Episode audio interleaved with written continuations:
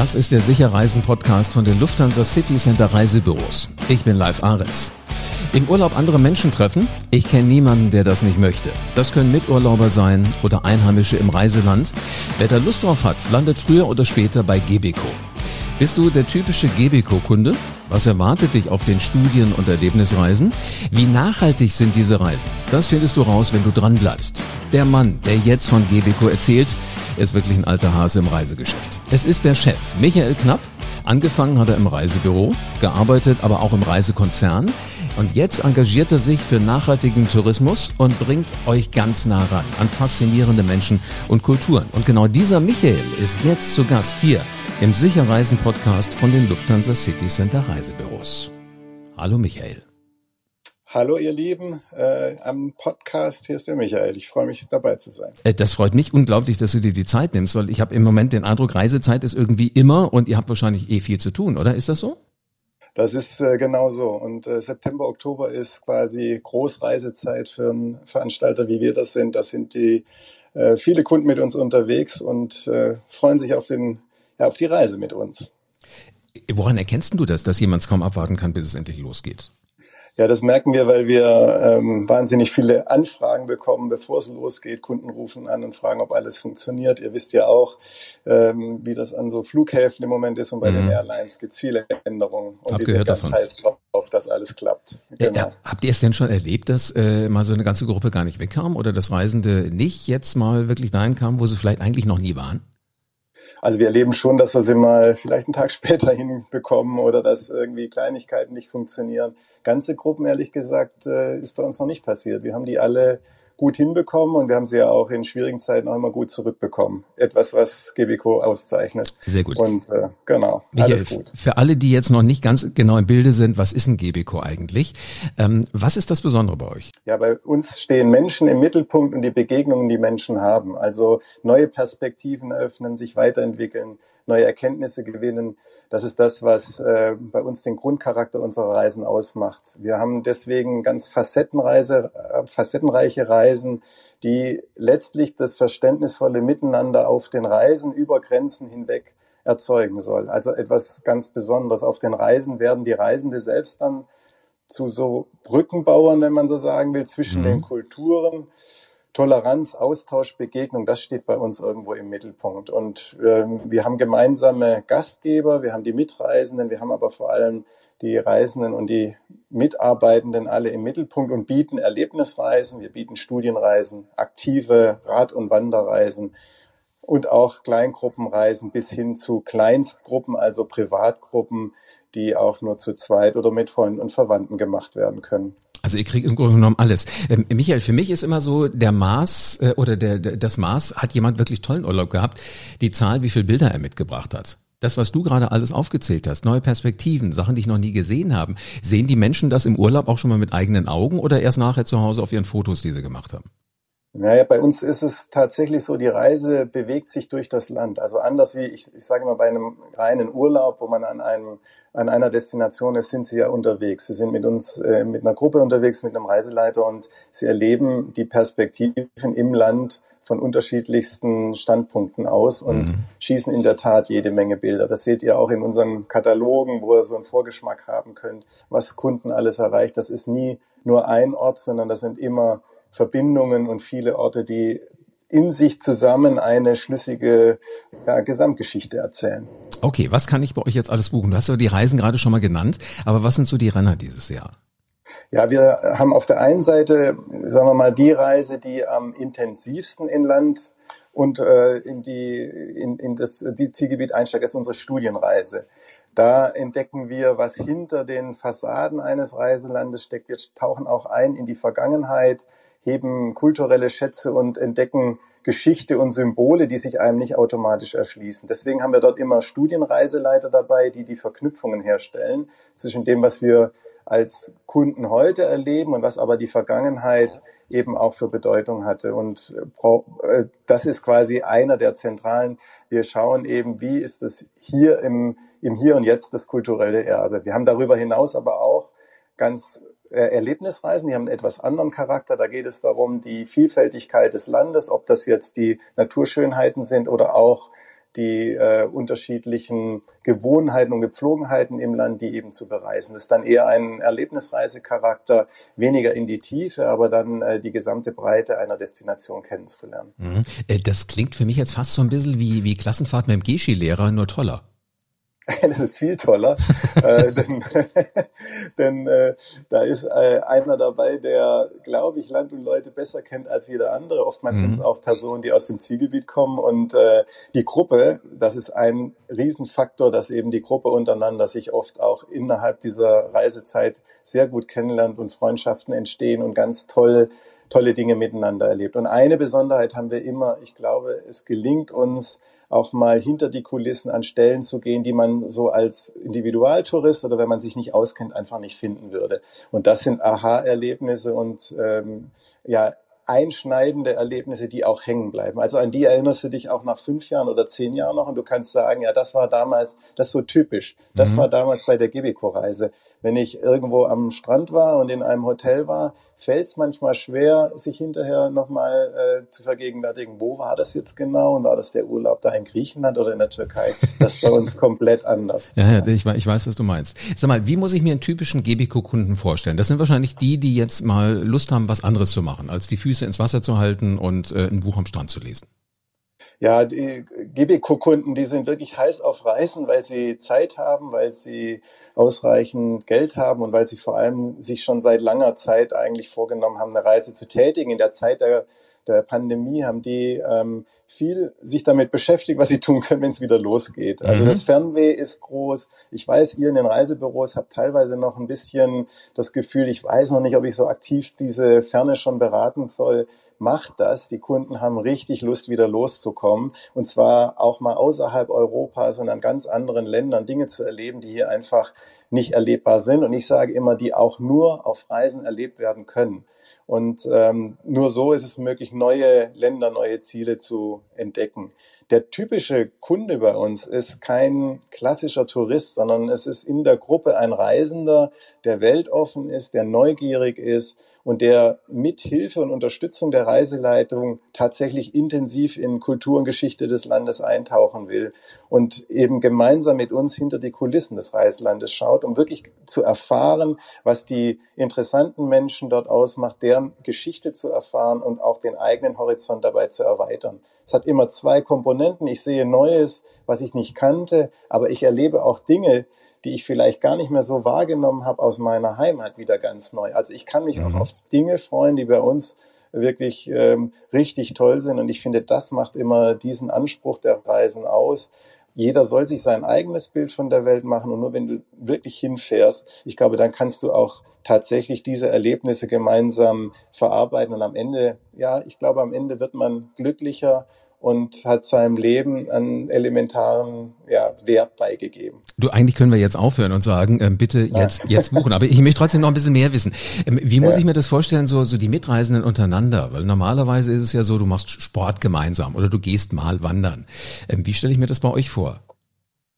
Ja, bei uns ist es so, die ähm, Reisenden werden ja aufgenommen zu Beginn der Reise. Da wird das gesamte Programm auch letztlich äh, besprochen, so dass ihnen klar ist, was erwartet sie auf dieser Reise. Das ist nicht beliebig. Unsere Reise haben quasi eine Textur, einen roten Faden und ein Programm, den wir dort folgen.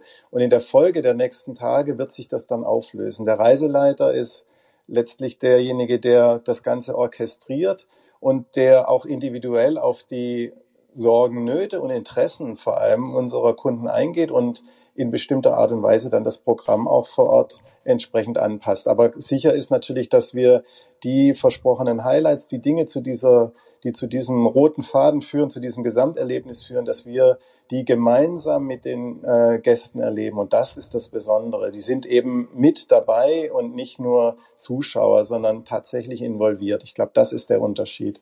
Wenn man sich da so einbringt, äh, glaube ich, das sind ja Menschen, die sich gerne auch irgendwie verändern. Wie haben sich denn eure Kunden so im Laufe der Jahre verändert? Wie haben die sich entwickelt? Ja, die Kunden haben dazugelernt. Die Kunden sind viel besser informiert, weil sie eben sich auch in äh, allen Medien, die verfügbar sind, vorab informieren. Das stellt auch eine Herausforderung an unsere Reiseleiter dar, die eben immer ja noch einen Tucken mehr mitbringen müssen. Deswegen setzen wir auf Reiseleiter, die in dem Land auch tatsächlich firm sind und Dinge kennen, die man auch nicht in Reiseleitern nachlesen kann. Also Personen kennen, Orte kennen, an denen man nicht so ohne weiteres hinkommt. Mhm. Und ähm, das macht, glaube ich, die Besonderheit aus. Der Kunde ist äh, ein Stück weit anspruchsvoller geworden, aber spannenderweise nach der Pandemie ist es auch so, dass sie ähm, ja sich auch so freuen, diese ähm, Zielgebiete wieder neu kennenzulernen. Also die Erfahrung, die wir machen, ist, dadurch, dass jetzt zwei, drei Jahre niemand dort war, freuen sich auch die Zielgebiete und die äh, Gastgeber in den Destinationen wahnsinnig auf unsere Kunden. Und das äh, spüren unsere Kunden, weil sie ein ganz authentisches Reiseerlebnis plötzlich wiederfinden.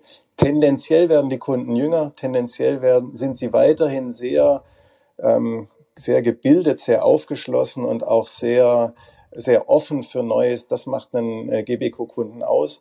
Er ist äh, sicherlich interessiert an vielem und hat äh, nicht jetzt nur äh, das, ich sage ne, nicht, nicht die kulturelle, das Deutschland im Ausland unter der Sonne ist nicht das, was er sucht, sondern er sucht das andere äh, um das wieder mit in seinem Herzen und aber auch in seinem Geist mit heimzubringen. Äh, also du, du machst solchen Appetit. Ähm, ich weiß gar nicht, wer überhaupt noch nachdenken kann, irgendwann am Strand zu liegen in diesem Herbst oder in der nächsten Zeit. Ähm, welche Rolle spielen Naturwunder? Oder sagen wir mal so, was ist das Naturwunder, was dich am meisten interessiert? Wo wärst du in der Reisegruppe unauffällig mit dabei? Also ich wollte einmal noch aufnehmen live, was du gerade sagtest, äh, dass du so Lust hast und gar keine Lust hast, am Strand zu liegen. Ich würde sogar ergänzen, wenn man eine Reise mit uns gemacht hat, lohnen sich ein paar Tage am Strand, um zu verarbeiten, was man alles an Eindrücken hat und das dann auch für sich zu filtern. Also heimkommen, noch ein, zwei Tage Zeit haben und die Füße hochlegen und dann nochmal Revue passieren lassen, was das mit einem gemacht hat. Das wäre das Rezept, was ich empfehlen würde. Gut, alle, die das nicht können, die ähm, können mit uns Naturwunder erleben. Wir haben äh, bei wir haben 600 Reisen in 100 Länder. Es ist gar nicht so einfach, sich da in irgendeiner Form etwas rauszupicken. Wir haben ähm, ja eine besondere Reise. Das kann man bei uns auch filtern und auf solchen Reisen kann man dann zum Beispiel Fürstenfamilien in Rajasthan äh, besuchen oder auch ähm, auf dem Ho Chi Minh Pfad mit einem ehemaligen Vietcong Kong-Kämpfer zusammenzukommen. Und wir entwickeln solche Reisen, die sich immer ein Thema widmen. Das, was du gerade ansprichst, die Naturwunder, das sind äh, unsere Themenjahrreisen. Für 2022 war das das Naturwunder. Vulkane, Geysire, Gletscher. Das was, was ich auch, wo du mich sofort finden könntest, weil ich bin ein Outdoor-Guy und gehe gerne raus, weil dort in der Natur komme ich zurück zu quasi dem, ja, dem Wunder Erde, was uns alle irgendwo solche reichen Schönheiten gibt, aber auch die, die Luft zum Atmen gibt. Und äh, das nächste Themenjahrkatalog, der ist auch schon im Anmarsch, geht um ganz anderes Thema. Da geht es diesmal um nach den, nach, nach den Naturschönheiten, um technische Meisterleistungen in dieser, auf dieser Erde, in allen möglichen Facetten. Sag mal, wenn du jetzt sagst, ihr habt zum Beispiel so einen, so einen ehemaligen Kämpfer da irgendwo in, in ja. Asien, der da, der da mitreist, äh, rufen die mal eben bei euch an und sagen, hätte da Bock, ich, ich würde euch mal meine Welt zeigen?